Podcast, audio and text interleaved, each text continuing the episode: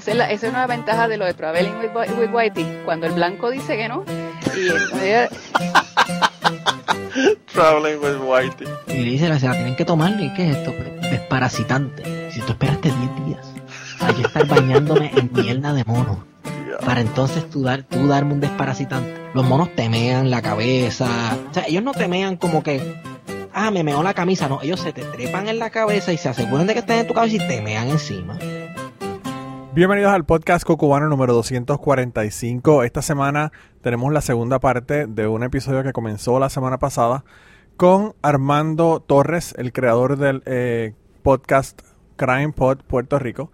Y con él estábamos hablando de crímenes y, y, asesinos, ¿verdad? Que hubo y que ha habido en Puerto Rico, ¿verdad?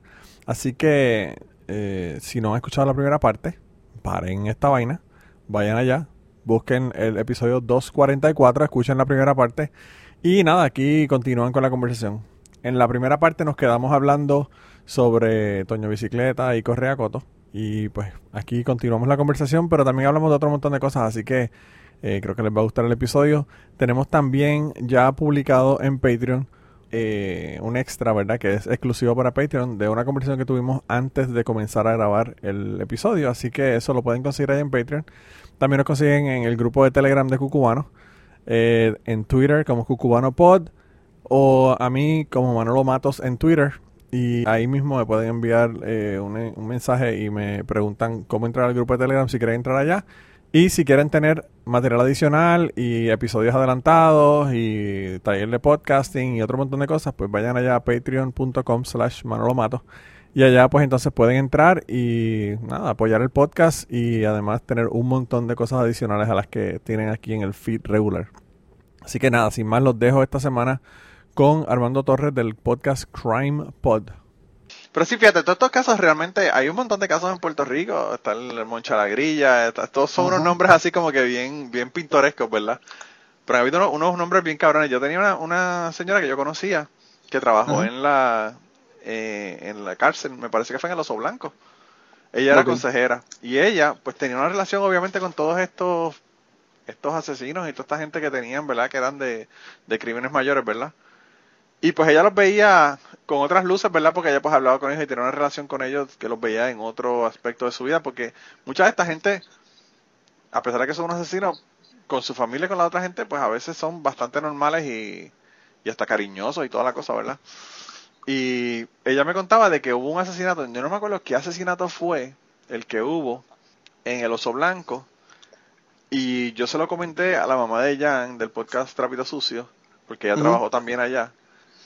Y, y fue de un tipo que lo mataron. Y ella dice que cuando ella fue y vio la celda llena de toda la sangre en las paredes, que bueno, eso parecía que habían cogido una, una manguera y habían puesto una manguera de sangre por todas las paredes y todo el piso del, de, la, de la cárcel, que ella no podía creerlo. Entonces, tú sabes, ella como que wow. Y, y la mamá de, de Jan me contó de que mientras ella estaba trabajando allí hubo un caso en donde un tipo lo mataron y lo flochearon por el inodoro para abajo, loco. Sí, en, en el oso blanco hacían eso mucho, ¿sabes? No, no solamente uno, un montón de gente que los flochaban. Entonces. Pero tú sabes la cantidad de, de, del tamaño de que tú tienes que tener. Bueno, cógete un fémur. Ajá. Y pícalo de manera que lo puedas flochear por un toilet. Y eso es el fémur. que te explique cómo ellos lo hacían? ¿Cómo? Cuéntame. Mira, hay un documental del oso blanco, no sé dónde está, pero eso es uno de los temas que yo tengo pendientes también. Ellos Me encanta el fucking podcast, puñeta, me encanta. Mira, en ese documental ellos cogían, porque tú dices, coño, pero tú lo puedes picar, ¿verdad? Tú vienes, le cortas la cabeza, le cortas los brazos, le cortas las articulaciones, ¿verdad? Por las rodillas, por los codos, y ya sí. tienes unas piezas. Tú no puedes flochar nada de eso por el toile, ni siquiera una mano, tú la puedes, a lo mejor una mano puede que sí, si le pican los dedos. Yo tenía un fucking goldfish. Uh -huh. Y el goldfish creció, creció y, y, pesaba como una libra. Y yo no pude flocharlo, yo no pude flocharlo, tengo que ir a enterrarlo en el patio. Imagínate una persona, cabrón, una persona de, de 150 libras, un flaco de 150 libras, flochearla por el toile. Eso está cabrón, loco. Pues mira, hay un viejito que, que estuvo preso por muchos años en el oso blanco y lo sacaron por, por Mercy a lo último. Sí. Y el viejo dice que ellos lo que hacían es que lo picaban en cantito lo más que podían. Entonces le, le trataban de desprender los pedazos de carne que podían y iban flochando la carne poco a poco. Entonces, con la cabeza, eh, la metían en una bolsa de almohada y hacían un nudo sí. en una funda de almohada, hacían un nudo y le daban contra la pared o contra el piso y la esbarataban la cabeza. Eh, diablo. Y, y- y hacían lo mismo con los huesos. Cogían los huesos, los metían en fundas de almohada y le metían contra la pared hasta que molían los huesos, literalmente. Wow. Y así podían flochar el cuerpo completo y los desaparecían. Pero tú sabes lo que, lo que, lo cabrón que tiene que estar tú como, como un guardia penal, ir y decir, ¿y dónde carajo está este cabrón? ¿Dónde carajo? Y tú buscándolo como un cabrón y el tipo está por el inodoro para abajo. Exacto, Wow. lo flochaban. Eso, ese, ese, ese- el oso blanco era, tiene historia, tiene historia tanto de crímenes así como paranormales también. Tiene, tiene un montón de historias de, de fantasmas y cuestiones que pasaban allí. Y de, y de helicóptero recogiendo presos en el patio interior. También. Diablo, No, esa- eso- Eso, eso era un edificio épico, lo, lo, lo demolí. Yo creo que lo tumbaron. Sí, Este, sí, lo tumbaron, lo tumbaron y la gente estaban opuestos a que lo tumbaran y toda la pendeja. sí, Pero ¿qué carajo van a hacer con eso? O sea, ¿qué carajo van a hacer Bueno, con lo que eso, pasa es que aquí la, la sociedad de, de edificios históricos de Puerto Rico, ellos querían que lo conservaran, porque por eso mismo, porque era un edificio histórico y era bien viejo, y, y tratar de convertirlo como en un museo o algo. Yo pienso que lo que Este- debían haber hecho era Eso mismo que hicieron es lo que tenían que donárselo a la iglesia católica y meter todos los curas pedófilos, uno en cada... Eh, el oso blanco de los curas pedófilos. Sí, mano, el oso blanco. Eh, está cabrón y, y era algo como que tan imponente. Tú pasabas por allí por la autopista y ves ese edificio gigantesco. De- y tú veías, ¿tú no te las acuerdas haber visto los presos sacando las manos por la ventana? Sí, pues claro, claro. Sí. Está cabrón, realmente está brutal. Yo tengo la señora esa que yo te dije que trabajaba en, en, en- con, con- corrección, ¿verdad? Me, ella me cuenta que que una de las cosas que ellos descubrieron fue porque ellos no sabían estaban metiendo cocaína en el, en la, en el- la cárcel ella no sabía cómo es cómo rayos estaban metiendo la cocaína en la cárcel y ella me dijo que la forma que estaban metiendo la cocaína era que cogían las bolsas con la cocaína y la se la, le ponían con tape a un gato en la barriga De carajo. y entonces, eh, pues el, el- el tipo, ¿verdad? Que estaba adentro, acostumbró a darle las sobras de la comida al gato. Y el gato todos los días a las 5 de la tarde, fucking brincaba por la ventana, por el roto de la, Tú sabes que son unas barras de, de- de- de- de metal. Con una Brincaba. libra de, de perico. Y con, con un saco de un saco de perico en la barriga. El, per- el tipo le daba las sobras, sacaba el, el saco de perico, le ponía los chavos, boom, para afuera y se acabó la pendeja. Y, así en esa, loco. Era como una paloma mensajera, pero un gato. Una, una paloma mensajera, pero en, en, en, en versión gato. Y ella dice que estuvieron meses, meses tratando de averiguar cómo carajo había cocaína Exacto. dentro de, dentro de la cárcel y cuando se dieron cuenta que era el jodido fucking gato ese que estaba brincando por la ventana. Es que, mano, te digo, cuando tú estás en una cárcel todo el día, se te ocurren unas ideas cabronas. Porque lo único que estás haciendo es pensando cómo carajo yo voy a vender cocaína en la, en, en la cárcel. Y, ¿Cómo voy, a, ¿Cómo voy a entrar un iPhone 11 Pro Max Sí. a, a la cárcel? sin tener que metérmelo por el culo. Se lo voy a poner a un gato en la barriga que me lo traiga. Exacto. Porque antes los teléfonos te los podías meter por el culo, pero ahora está cabrón, loco. Ahora, Bueno, pero hay, otro, hay otros orificios que pueden eh, aguantar un iPhone 11 Pro Max no o un Note. o quizás este, quizás ahora los que se doblan, los que los foldables, quizás eso se, sea más fácil. Yo no sé, pero esto está cabrón. Eh, no, no, bueno, pero de, de verdad que, como, como tú dices, hay tantos y tantos casos en Puerto Rico que, que de verdad que no tienes falta de material para, para tu podcast. Y, y a mí me, realmente me agrada tu podcast porque como tú tienes los estudios sobre esto, yo, o sea, me di cuenta, y solamente he escuchado dos episodios, pero me di cuenta de que cuando estás hablando de, de por qué se enjuició de tal manera o de tal otra manera, pues obviamente eres una persona que conoces la ley, conoces cómo funciona la cuestión y, y es interesante porque a veces las personas no, no entienden cómo una persona puede salir absuelto o cómo una persona puede eh, caer preso por una cosa o por la otra. Y pues es, es, bueno uno poder entender ¿verdad? La, la cuestión legal también del aspecto del crimen, no solamente el crimen. No, y, que, y, y, en el caso de Toño, no sé si lo, lo pudiste escuchar, pero en el episodio de Toño, eh, eh, en una entrevista que yo escuché del hijo de él, él dice que a Toño le dieron un pase, yo creo que yo no entré mucho en detalle, a Toño le dieron un pase de, 40, de 24 horas para compartir con la familia. Sí. Cuando él regresa, le quedaba otro pase más de 48 horas, pero la, la, la penal le dijo, mira, hay un problema aquí, que aquí dice que tú sales en cuatro años, pero la realidad es que tú no sales en cuatro años, porque es que a ti te habían metido 185 años por el asesinato de la mujer. Sí. Entonces, ahí, ese, ese pequeño problema que había en, en, el, en la corrección, imagínate, pudo haber salido en cuatro años como si nada.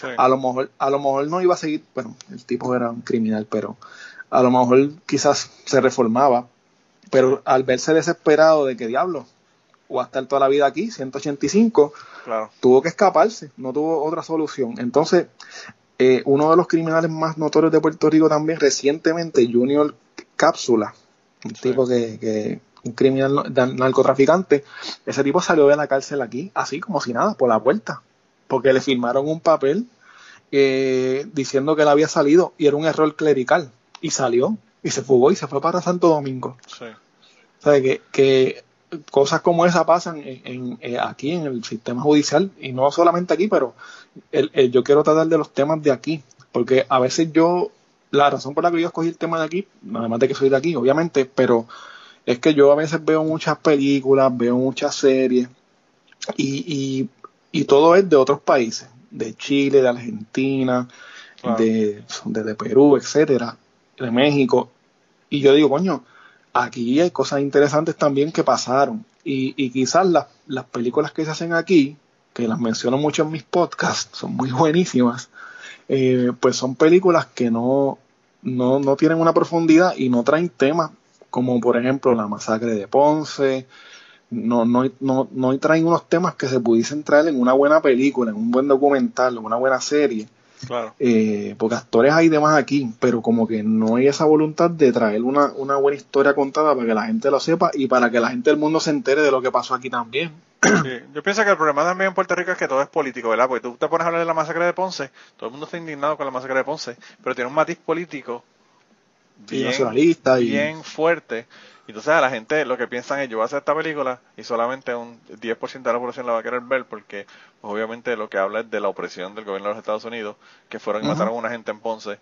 Eh, así ahí a quemar ropa, lo que estaban eran marchando realmente, no estaban haciendo y nada. Creo que, y creo que bombardearon tu pueblo también. Sí, de eso yo tengo un episodio sobre eso, eh, donde de personas me, me hablaron sobre eso. Eh, yo conozco el, el, abuelo de una amiga mía, muy, muy, muy amiga mía, eh, había estado en la cárcel y había estado en la cárcel por eso. mi, mi, tía, mi tía está cabrona. Yo estaba hablando con, con ella. Yo no sabía, yo sabía que él había estado en la cárcel, pero yo no sabía por qué.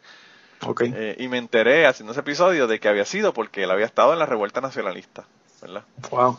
Que en ese momento, bueno, gané un respeto cabrón por él. Realmente yo pensaba, bueno, un tipo es un criminal, tú sabes, que fue a la cárcel, pero luego me di cuenta que no, no es ningún criminal, el tipo está luchando por una causa, ¿verdad? Un peso eh, político. Pero mi tía, que, que, mi tía tiene una frase que tú dices, wow. Eh, ella me dice, me está diciendo, el tipo este sí, que era vecino tuyo, que sí, que sí, o qué, bla, bla. Y yo, pero ¿quién carajo será que está hablando? me dice, no, este, que sí, que sí. Al fin y al cabo yo averiguo, cuando, al final averiguo que, que es esta, esta persona. Pero ella, para describirme quién es el tipo, me dice, no, el tipo ese que cogió, que, que cogió el patismo en la cárcel. Porque decía ¡Qué que... diablo! yo sé lo que es el patismo, pero no. Y yo te no, digo. No lo describo de esa forma. Yo te digo que yo me fucking moría de la risa porque ella me lo contó y entonces, eh, mano, son gente que. Mi tía tiene 84 años, 85 años. Uh -huh. eh, son gente que piensan que tú te contagias de, de, homosexualidad como te contagias con el coronavirus, tú sabes. Fuiste a la cárcel y se te pegó el patismo allá en la cárcel, tú sabes. como que, ¿Tú, la, ¿Tú, le has explicado a, a, a, tu, a, tus escuchas de allá de México y eso, que es patismo? El patismo, eh, bueno, ya, ya, ellos entendieron ahí en ese episodio, pues yo lo expliqué, pero... El putismo. es como que, wow, yo digo, la verdad es que está cabrón. Yo digo que yo lloré de la risa por la frase de que, de que cogió el patismo en, en la cárcel. Se le pegó el eh, patismo en la cárcel por necesidad. Pero mi mamá, mi mamá me contaba... Eh, que es una lástima que mi mamá se murió cuando yo tenía 17 años, pero mi mamá me contaba que ella estaba haciendo la escuela, los mandaron, los, sacaron de la escuela y los mandaron para su casa y ella tenía que cruzar por el pueblo y ella vio el tiroteo de una, de un edificio al otro en el pueblo, donde ella iba, tendría como, mi mamá nació en el 40, tendría pues 10 años. Wow. Y ella iba caminando para su casa y, vio el, tiroteo y todo el revolú en el, en el pueblo. Y después obviamente los bombardeos y toda la otra cosa. O sea, que, que, que sí, o sea, son... Y, está cabrón porque esas historias, que es parte de lo que yo quiero hacer aquí y es parte de lo que tú estás haciendo en tu podcast, esas historias se pierden eh, y las personas se mueren y las personas que las vivieron, las personas que estaban vivas en, esa época, que tienen, ¿verdad? esos recuerdos, todas esas cosas se pierden si no las grabamos y no las ponemos en podcast o las ponemos en un libro o las ponemos en alguna, en alguna forma de, preservarlas, ¿verdad? y que, y que hay, hay un libro que ahora mismo no, lo tengo ahí, no me acuerdo el nombre, ahora mismo cuando me venga a la, mente te lo digo, pero el, libro cuenta de la masacre de Ponce, que una de las personas que... Eso es algo de una película, eso es una escena de una película que yo la visualizo como que, wow, eso, esa escena está cabrona. El tipo mientras está muriendo, con la sangre, escribe en la pared, un mensaje en la pared. Sí. O eso está cabrón. Yo vi, vi la foto, hay una, hay una, hay, una, foto. Sí, hay la foto de eso. es, un, es un visual, imagínate tú, ¿sabes? Una persona muriendo. Eh, yo creo que es The War Against All, Puerto Ricans. Puerto Ricans, sí. Sí, que, que la guerra contra los puertorriqueños. Yo lo tengo en español, pero también el libro originalmente en inglés. Y, sí, yo lo leí, yo lo leí en inglés. Y ese libro, de verdad que cuenta unas historias. Y, y, y eso es bueno, ese libro. Pero ese libro no llega al mainstream como tal porque aquí no aquí la gente no lee mucho aquí y, aparte de que es la cuestión política también o sea volvemos a lo mismo sí porque tú tienes las vendas políticas de que yo soy de derecha soy de izquierda o soy PNP popular o soy estadista. independentista o estadista y, ya rechazas todo lo que o sea, no no rechazas todos los conceptos del libro y lo tiras al zapaco entonces pues, por lo menos verlo desde una manera, desde un aspecto histórico, porque fue un, evento que ocurrió. Y no solamente eso, ese libro específicamente, las referencias son cabroncísimas. O sea, él, no dice nada que no prueba con las referencias de los, de los documentos declasificados y, noticias de periódicos y cosas que, que, que son establecidas que son que fueron así, ¿verdad? Las cosas que él dice, las cosas que él dice de, de que de que Muñoz Marín estaba adicto a la heroína y que por eso lo controlaron en los Estados Unidos. Toda esa mierda, esas son cosas que están de, comunicaciones desclasificadas de los Estados Unidos. Mira, el tipo, el tipo que escribe el, libro, que se llama Dennis, él es bien, él es bien bias. Esto lo digo, ¿verdad? El libro es, brutal, a mí me gusta, pero él es bien bias porque él pone, yo estaba buscando de Doño Bicicleta y él, él en su página del libro, él pone partes de cosas que pasaron en Puerto Rico y de criminales también. Y menciona a Toño, menciona a Correa Coto. Y él dice, uno de los, no sé si es de Correa Coto, pero creo que él dice, uno de los criminales más eh, violentos y notorios de Puerto Rico, después de Luis Muñoz Marín, lo fue Correa, lo fue Correa Coto. Y yo digo, wow, o sea que él tenía algo bien fuerte. Muñoz Marín hizo campos de concentración en Puerto Rico y mató mil, mil. Yo ya no estoy diciendo que no lo sea, pero que él, honestamente siente un, odio intenso por Luis Muñoz Marín. Sí. Y, y me imagino que cada vez que pasa por algún pueblo de Puerto Rico que hay una escuela Luis Muñoz Marín, o, o, que va y ve la pintura de Muñoz Marín que hizo este el artista este, no me acuerdo cuál es el artista puertorriqueño, que es una pintura bien famosa de Muñoz Marín. Cada vez que va y la escupe. Sí, no, Por ahí viene Denis, cierren el ala completa de Muñoz Marín porque va a escupir, va a escupir pintura, tú sabes. El de Muñoz Marín es como el Roselló para, para él. Sí, sí. No, y, yo entiendo, o sea, bueno, pues Puerto Rico realmente, yo creo que no ha habido ningún gobernador desde el Muñoz Marín para pa, adelante que haya realmente estado interesado en el bienestar del país, o sea, y especialmente en los últimos años, ¿verdad? Los últimos 20, de, 30 años de Puerto Rico. Eh, y, y, pues yo pienso que, que, que, todos podemos, todos tenemos razones para odiar a uno o al otro, ¿verdad? Pero pues uno también tiene que, ¿verdad? Tener una, una, como tú dices, una imparcialidad cuando uno está hablando de hechos históricos, porque yo creo que ese es el problema que ocurre con, con los hechos históricos hacia el otro lado, ¿verdad? Se, han, se han arreglado y se han hecho ver de una mejor manera para, pues, como, como siempre dicen, los ganadores son los que cuentan las historias. Y, sí, eso es algo que no, aquí, aquí por lo menos no te lo cuentan en, en, los libros de, aquí le llaman estudios sociales, ¿verdad? En, en, las clases que le dan a uno que son bien, bien malas de, de, de, de historia de Puerto Rico.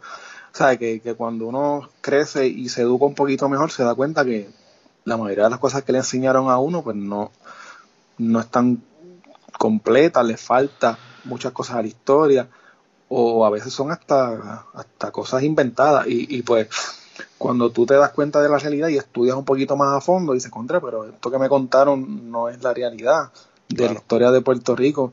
Y, y, y, yo lo que digo es que yo, como te digo, yo soy bien fanático de, de las películas. Y, y cuando yo veo películas, por ejemplo, de lo que pasaba en Argentina en los 70 y los 80, con los desaparecidos, en Uruguay, en Chile, en España, cuando lo de Franco y todo eso, pues yo digo, coño, pero aquí pasaban cosas también, aquí había carpeteo, aquí había persecución. Eh, y, ¿Tú has visto el documental de las carpetas? No lo he visto, no. Está en Vimeo, te voy a mandar el link para que lo veas.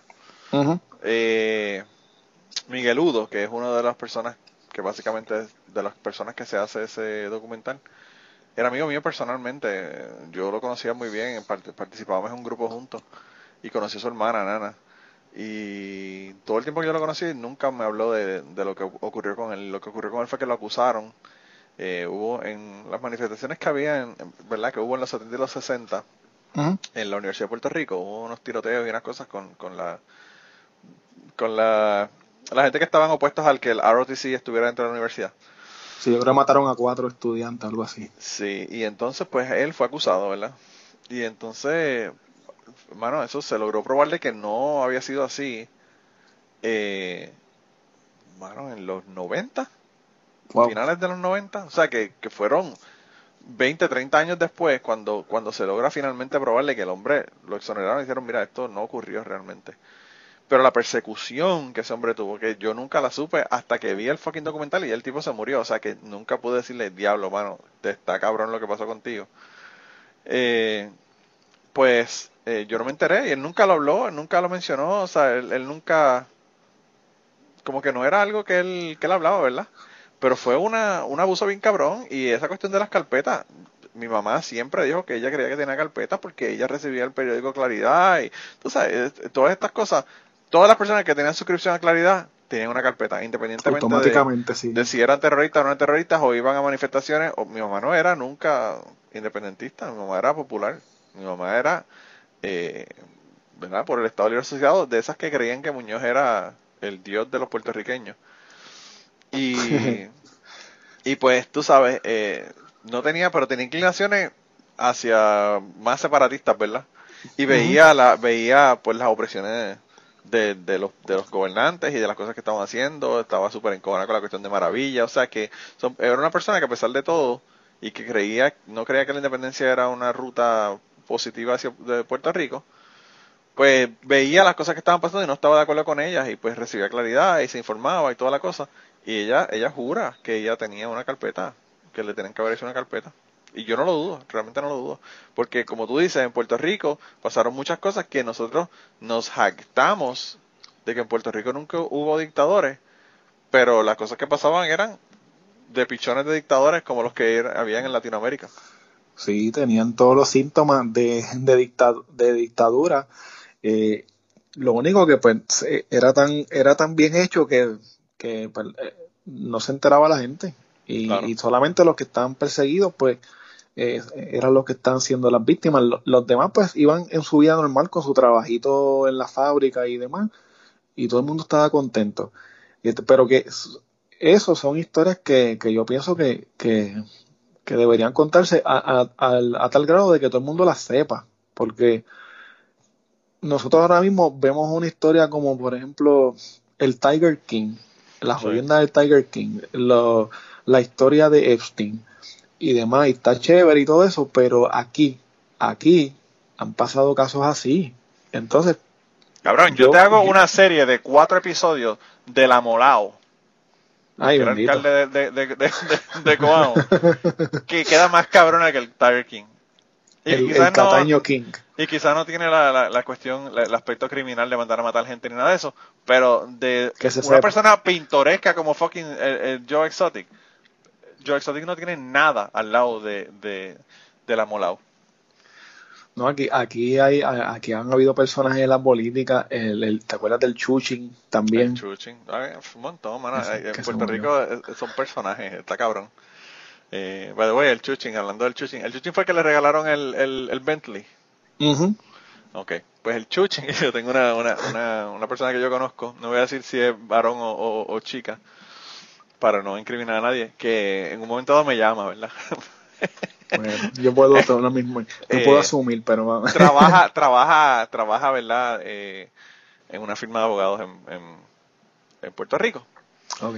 Entonces me dice, mira, me llamó esta persona, una persona que yo conozco, porque eh, me pidió que fuera parte de la batería de abogados que van a defender al Chuchín con la cuestión de lo del el carro Bentley que él recibió, que supuestamente era un regalo, y que pues que estaban cuestionando de cómo carajo una, un- una persona que estaba ¿verdad? En, en- la legislatura en, Puerto Rico recibió un, un Bentley que no, no es caro, no es barato.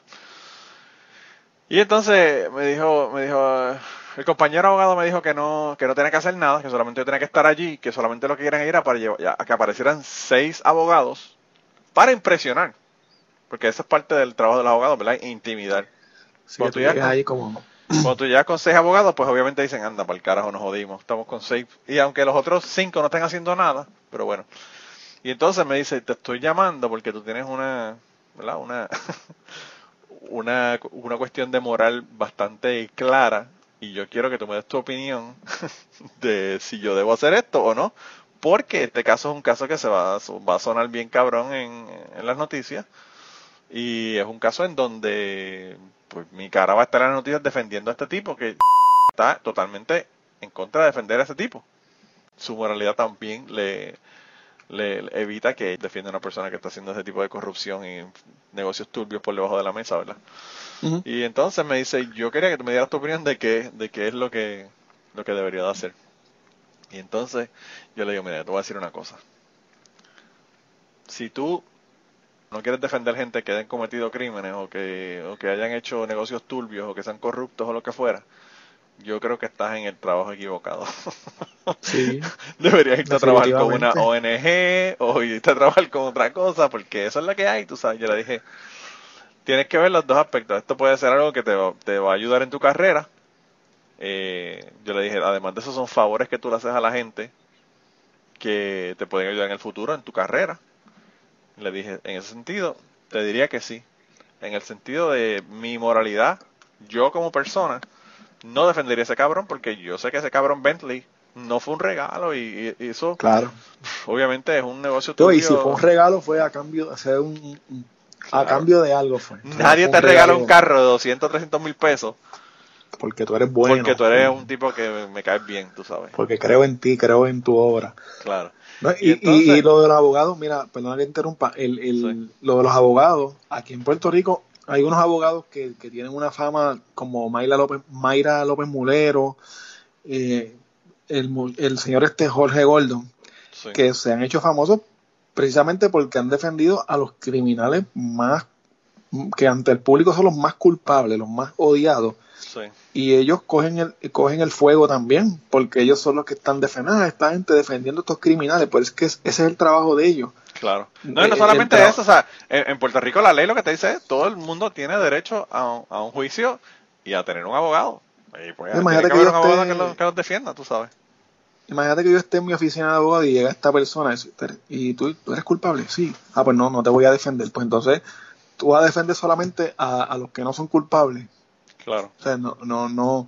Y, y, es, y como te digo, el, el, el Puerto Rico es tan pequeño que Jorge Gordon defendió al, al lo que pudo defender, ¿verdad? Al monstruo Utuado Y está ahora en el caso que, que es el más famoso que hay ahora mismo, que es el de Jensen Medina. No sé si sabes de ese caso. No, eso no lo conozco. Pues es Jensen Medina, esto fue el año pasado. Eh, aquí, tú sabes, la Marina de Fajardo, donde están toda la gente con sus botes y demás. Sí. Pues Ah, Yo trabajaba ahí. Yo, en una de ellas, ¿verdad? en Villa Marina. Ah, en Villa Marina, yo no trabajaba en Marina. Yo tra- la que trabajaba era en, en Ceiba, eh, Puerto. Rey. Puerto. Pues mira, la cuestión fue que él, no sé si es esa, honestamente. La cuestión fue que él, eh, ellos salieron, era ya por la noche, ya terminando de recoger los botes y toda la cuestión. A él se le pierde el celular, a ese muchacho. Ah, claro, que hay un video. Sí, que él la mató. Que mató a la chica, está en el video, sí. Exacto. Él está defendiendo ahora ese caso. Eh, eh, Jorge Gordon. Y, y, y él, él vino como de backup. Él vino como de backup porque el sobrino de él, que también tiene el apellido de él, eh, era el que estaba defendiendo al chamaco. Pero parece que el chamaco ya está tan pillado que necesita como con un abogado de verdad, como que, espérate, esto es Grandes Ligas. Y tiene a Jorge Gordon, al sobrino y a otro abogado adicional de esa misma firma. Pero lo que yo menciono en, no sé si lo menciono brevemente en el caso del monstruo Utuado, es que el porte con lo que ellos llegan al tribunal, con gafas oscuras, con un estilo así bien bonito, con unas gafas de oro, eh, como si fueran unos, unos reggaetoneros. la cuestión es que Con el bling, con el bling bling. con- sí, es como que llegó aquí Don Omar y eso. Y, y eso cae mal. Y para mí es una mala estrategia porque aquí rápido la gente les cae encima. Ah, pero ¿qué se creen estos abogados? Y lo trajeron al chamaco con gafas oscuras puestas, engabanado. Y no lo presentaron como una persona que, coño, el tipo a lo mejor se ve bueno, ni nada de esto. Y, y, y eso crea la opinión pública del caso. Entonces la opinión pública juega en contra del, de los abogados. Y muchos abogados tienen miedo de eso. de- de- a ellos no les importa lo que la gente piense. Ellos, ellos meten mano en el caso que sea. Mayra López Mulero no le importa. Tú sabes, a quién tiene que defender. Pues eso es su trabajo realmente. Y aunque la gente la odie, o hable mal de ella o de él, ese es su trabajo y, y, y tienen que hacerlo lo mejor que pueden. Olvídate, olvídate del caso. Si a ti te acusan de matar a alguien, ¿a quién tú vas a buscar de abogado?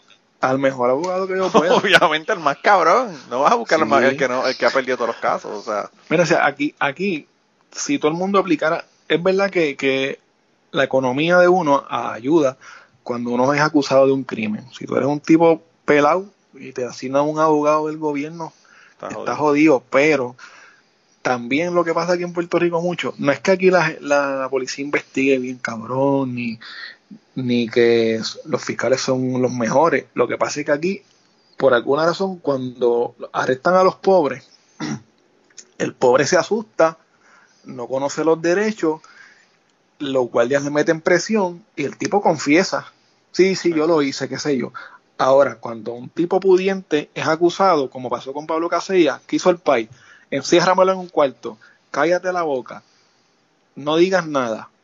Y eso es lo que se supone que uno haga cuando a uno lo acusan. Claro, claro. Pero, pero el, el, la persona pobre, la persona que no sabe nada, lo meten en un cuarto, le violan todos los derechos, eh, lo, lo presionan a confesar y ya una vez confesaste te jodiste. El, el que tiene dinero pues sabe que si yo me callo a mí me tienen que probar que yo fui el que hice esto. Cabrón. Y por eso es que muchas veces salen. ¿Tú no viste en, en el, en, el, en el documental de Epstein que él tenía escrito lo que tenía que decir? Sí. A mí me encantaría contestar esta pregunta. Sin embargo, yo quiero eh, hablar de sobre la quinta enmienda, la sexta enmienda, la enmienda número 14. Y, como que- y, lo, y lo estaba leyendo. Tú te das cuenta que miraba hacia abajo y lo leía. Lo leía ahí y estaba con el abogado. Y el abogado está como que, objeción, esto no es irrelevante, esto es esto, lo otro. Objeción, tal y tal cosa. Objeción para que lo quiten del récord. Que sí, tú sabes, es como que está cabrón. O sea, y pasa aquí también. O sea, la gente pobre son los que están jodidos realmente. La mejor Sí. parte es cuando le dices, es verdad que tú tienes el huevo en forma, Así, porque están jodiendo con él. el pene en forma de huevo. Esa técnica la usaron con, con, este, con Donald Trump, porque a Donald Trump también le dieron que tenía el, el bicho como el, el, ¿cómo es que se llama? El, como el- un hongo. Sí, como el, personaje este de, de- del hongo que, que está en Super. Mario. Toad, es que se llama Toad, sí. Toad, sí, eso mismo. no me acordaba el nombre. El honguito. Eso es lo peor que tú le puedes decir a una persona que tiene el ego muy grande, tú sabes, que tiene el bicho feo. yo no sé, yo, yo te digo una cosa. Yo que he consumido pornografía desde tiempos inmemoriales, desde cuando no era digital, eh, yo no he visto un bicho que sea bonito, pero bueno, eso, eso, es una opinión personal. no, voy a entrar en ese, no voy a entrar en ese tema contigo. Yo creo que con este tema hemos terminado el podcast del día de hoy, porque yo te dije, yo te dije a ti que, que a ti te encanta hablar y a mí me encanta hablar y que esto se iba a extender más de una hora y, y llevamos casi dos horas hablando. Así que lo último que quería hacer era primero darte las gracias por haber aceptado la invitación y cuadrar tan rápido, cabrón, y la puntualidad.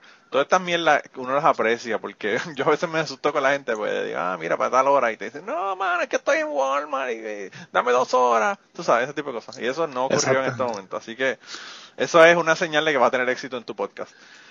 Bueno, sí, eh, espero y gracias a ti, ¿verdad? Por, por la invitación, de verdad que me sorprendió y yo como que, wow, este, yo estaba vacilando con mi esposa como que, diablo, viste, ya estoy, olvídate, ya estoy hecho un tipo famoso. Sí, sí, sí. Eh, yo no sé cuánta fama vas a recibir por estar en Cubano, pero yo tengo un par de downloads, así que quizás quizá tengas 10 o 12 downloads la semana que viene más. Y Exacto, por a lo mejor llevo a los 100. Este, yo, yo de verdad que la razón, como te dije, que te invité es porque de verdad me gusta, me gusta mucho el podcast, me gusta, me gusta el trabajo que estás haciendo. Me gusta que sea súper informativo y que sea serio, formal y que no sea una conversación de joder hablando de los, de los asesinatos, sino que estás hablando de los casos, estás hablando de qué pasó, eh, súper, súper cool, de verdad que me gustó muchísimo. Y nada, quería que le dijeras a la gente cómo consiguen el podcast, cómo te consiguen a ti. Y si tienen alguna, alguna información o algún caso que quieran que tú cubras o lo que fuera, qué sé yo, la masacre del señorial, por ejemplo, ¿verdad? Estoy así como que tirando hints así a lo... Eh, Esa no pues, ¿Cómo te consiguen? La masacre señorial, nada apuntarla. Investígala, investigala. Fue una masacre que hubo ahí en un edificio que está en la esquina. Yo no sé si tú has, visto dónde está el, el mall, que es el señorial mall. No sé mucho de ella del área de, Bueno, pues nivel está el mall y justo al frente, en, la, en el semáforo que queda frente al mall, es un four-way. Hay un edificio, hay hubo una masacre que mataron a una gente, que fue una, uno de esos casos que tú dices como que, what the fuck, tú sabes. Pero nada, eh, poner la masacre del señorial probablemente y te sale en, YouTube, en Google, te sale información sobre eso. Así que apuntala para, para la cuestión. Yo lo que pasa es que soy más viejo y pues tú sabes. Bueno, está bien. Como yo estoy contando, yo estoy contando casos del, del, de los años 50. Que... Sí. No, esta, esta, yo estaba vivo, ¿sabes? Eh, cuando, cuando ocurrió. Eh, déjame ver, déjame ver si aparece algo aquí en Google. Tú estás aging, estás aging yourself. Yo tengo un caso pendiente, la, la, masacre de la tómbola, que es otro que ocurrió en. Ah, también, sí, eso estuvo bien cabrón también. Eso fue por, una cuestión de droga. Este, sí, aparece ahí este, una sentencia del Tribunal Apelativo, fue en el 2007. 2007, pues fue hace poco. Sí, sí, fue recientemente. Eh, Déjame apuntarlo. Esto, esto ocurrió antes, ¿verdad? Esto ocurrió eh, en el 89, pero hubo una sentencia del Tribunal de Apelaciones en el 2007. Así que esa es otra que también están tratando de, sacar gente todavía, después de todo este tiempo, ¿verdad? Eh, sí, por, por, el caso, y el problema de, casos como este es que si le hacen un nuevo juicio a estas personas, estamos hablando de que son hace 30 años atrás, muchos de los testigos se han muerto, muchos de los fiscales y de los policías que estuvieron en ese caso se han muerto, entonces va a ser bien difícil montar un caso, ¿verdad? Porque hay que montar un caso partiendo del caso que había y si montaron un caso que fue una mierda, ¿cómo van a poder probarlo ahora? Porque ahora sí los, los abogados van a estar ready para, para sacarlo. Y, y, digo, algo no tan malo, por lo menos han cumplido como 30 años. ¿Sabes? Que no es que salieron muy rápido. 30 años en la cárcel son 30 años en la cárcel. 30 años en la cárcel, claro. claro. Pues, pues nada, esa, esa, para, que, para que hagas el research de esa también. Esa la tengo, esa la tengo apuntada. eh, esa fue un caso que, se sonó mucho. Ese caso, lo, no, de verdad que no lo, lo desconocía por completo, lo voy a buscar y lo voy a poner ahí en mi, en mi pequeña lista de, de casos. Este, me dijiste que, pues, si me podía, que, los que me hicieran buscar, por ejemplo, en Facebook, Twitter e Instagram, en los tres me pueden conseguir como CrimePod Puerto Rico o CrimePod PR, cualquiera de las dos. Eh, ahí en mi, en mi enlace sale mi email que me pueden escribir también a crimepodpr.outlook.com. Ahí me pueden enviar las sugerencias de los casos, los comentarios que tengan eh, de, mi, de mi podcast y demás, y sugerencias. Y, básicamente está disponible ya en, ya lo subí casi todas las plataformas. Estoy aprendiendo a bregar con eso, pero ya está en Spotify, ya está en Apple Podcasts, está en Stitcher, creo que está en Castro. Prácticamente está en todas las plataformas de podcast que hay por ahí. Así que nada, si donde mismo están escuchando Cucubano, ahí lo pueden buscar por eh, CrimePod Puerto Rico y les sale. Así fue que hice el search. Así que nada, mano, de verdad que lo que me falta decirte de nuevo gracias, de verdad que la pasé cabrón, eh, el tema es de verdad que es fascinante y como te dije, pienso que estás haciendo un trabajo que es bien importante para pues, uno conocer las cosas que han ocurrido en Puerto Rico. Ah, bueno, gracias a ti por la invitación de nuevo y verdad que me, me encantó la conversación, la pasé bien, nos fuimos en un viaje ahí un poquito con lo de las conspiraciones, pero... Eh, eso, es parte, de, la, parte de lo que pasa en, en, en, en Cucubano. Siempre hay un tema que, se, que a veces se va, se descarrila un poco, pero pues lo trajimos de nuevo, de nuevo a donde teníamos que traerlo. Eh, claro, ¿no? Siempre, siempre está ahí. Hasta de lucha libre hablamos, así que creo que este capítulo eso, de, lucha libre no se lo digas a la gente, eso, quizás lo ponga en Patreon esa, esa parte. Porque eso falta de empezar a grabar. Así que. Ah, pues. Yo, mira, aprovecho para, para decirle, estamos en patreon.com slash Manolo Mato. Y ahí pueden escuchar media hora más de conversación si se quedaron con las ganas de escuchar sobre crímenes de lucha libre. Pues de eso hablamos en, en esa parte al principio, así que esa se la voy a poner ahí adicional en Patreon.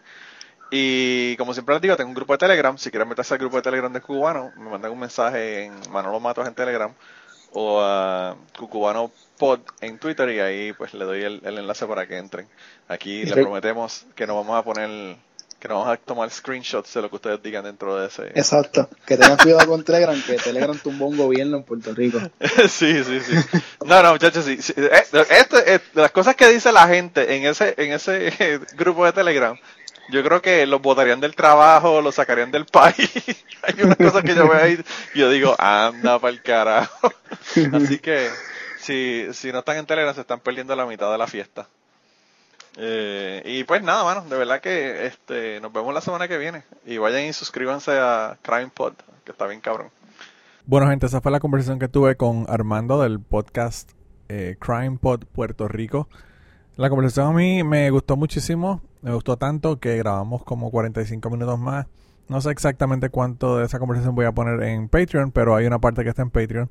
Hablamos de podcasting, hablamos de grabar remoto, hablamos de la muerte de Bruce Brody y los asesinatos y hablamos de lucha libre. Así que toda esa conversación la consiguen allá en patreon.com slash manolomatos. Y además de eso tengo una historia que, le, que les voy a incluir de las que les estoy contando adicionales allá. Y una hora de un taller de podcasting que es para las personas que me dan 10 dólares o más. Y en este mes tuve una conversación sobre podcasting con Jan, sobre las cosas que él hace, lo que, lo que él aprendido sobre el podcasting y las cosas que yo he aprendido. Lo próximo que voy a dar eh, sobre eso es sobre el equipo. Voy a estar hablando del equipo y cómo, cómo comenzar si usted quiere comenzar su podcast. Así que si quieren todo eso lo consiguen allá en Patreon. Además de eso tienen episodios adelantados. Este episodio las personas de Patreon lo escucharon la semana antes de que saliera al público en general. Y eh, también tienen el contenido exclusivo que, por ejemplo, esta semana tienen esa media hora más o menos de contenido. La otra cosa que le quería decir es que en vista a los sucesos que están ocurriendo, a mí me gustaría hacer un episodio de sus historias de interacciones con la policía, ya que estamos en este tema, ¿verdad? Tan, tan presente.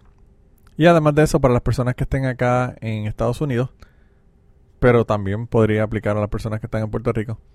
Eh, me gustaría saber si han tenido alguna historia de, de racismo alguna cosa que ustedes hayan sentido que hayan sido racistas con ustedes o alguna cosa que ustedes hayan visto, ¿verdad? Yo he visto personas siendo racistas al lado mío que no que no ha sido conmigo la cosa, pero que sí las he visto. Incluso conté una en una de las historias que hice eh, para Patreon. Así que nada, vamos a estar eh, poniendo esas historias próximamente si ustedes me las envían. Si quieren me las pueden enviar, las suben a Dropbox, la graban con el teléfono y me envían un enlace donde, donde ustedes me dicen, ¿verdad? Para bajarlo. O si no, me envían un mensaje a Marlo Matos en Twitter o a CucubanoPod en Twitter, cualquiera de los dos. Y eh, ahí me dicen eh, si, si quieren averiguar cómo es la forma más fácil de enviármela. Me la pueden enviar. Si la historia tiene menos de 25 eh, megabytes, pues nada, me la pueden enviar al email. El email es cucubanopod.gmail.com Y nada, ya entonces recibo las historias y las acumulo y las pongo. Please, mándame historias. Si, si ustedes no me mandan historias, pues ese episodio no va a ocurrir. Así que estoy dependiendo de ustedes para esas historias. Como siempre, quería darle las gracias a ustedes por haber eh, siempre apoyado el podcast, ¿verdad? Ya llevamos un montón de tiempo, ya vamos casi, casi para cinco años, mi gente. Y yo de verdad que pensé que a los seis meses me iba a quedar sin gente que me enviara historias o que, o que viniera a conversar conmigo. Así que de verdad que les agradezco un montón a las personas que han participado en el podcast. Muchos de ellos han participado muchísimas veces en el podcast. Y además de eso, también a las personas que me están apoyando en Patreon, a las personas que comparten los episodios, a las personas que le dicen a sus familiares y amistades del podcast. Eh, la forma número uno en la que nosotros los podcasteros conseguimos más audiencia es ustedes recomendando los podcasts. Y es la forma más efectiva porque ustedes saben que le gusta a la gente y si ustedes le gustan las historias y las cosas que estamos conversando aquí y piensa que a alguien que usted conoce le puede interesar también porque saben sus gustos, pues nada, díganle eh, y vayan allá y, y que... Pues nada, díganle y nada, que nos escuchen. De verdad que para eso estamos. Y si tienen alguna historia que no tiene nada que ver con policía y que no tiene nada que ver con racismo y que tiene que ver con, qué sé yo, lo que ustedes quieran. Eh, las historias sexuales son las preferidas de nuestra audiencia, pero no tiene que ser sexual, puede ser cualquier historia de cualquier cosa. Eh, también me la pueden enviar, yo no tengo discriminación con las historias, a mí me, me importan todas. Y, pues eh, no solamente las sexuales me, me, interesan, sino que me interesa cualquier, cualquier otra historia. Así que nada, gente, de verdad que cuídense un montón. El coronavirus todavía está por ahí rondando. Cojan las cosas con calma. No se vayan para Las Vegas, ni se vayan a meter en piscinas con gente desconocida. Como pasó en los Ozarks aquí en, en Missouri, que eh, se metieron un montón de gente en una piscina y la mitad salieron con coronavirus. Y, tengan cuidado. Y cuando ustedes vean un policía, las manos en el guía y le dicen, sí, señor, ok, perfecto, gracias.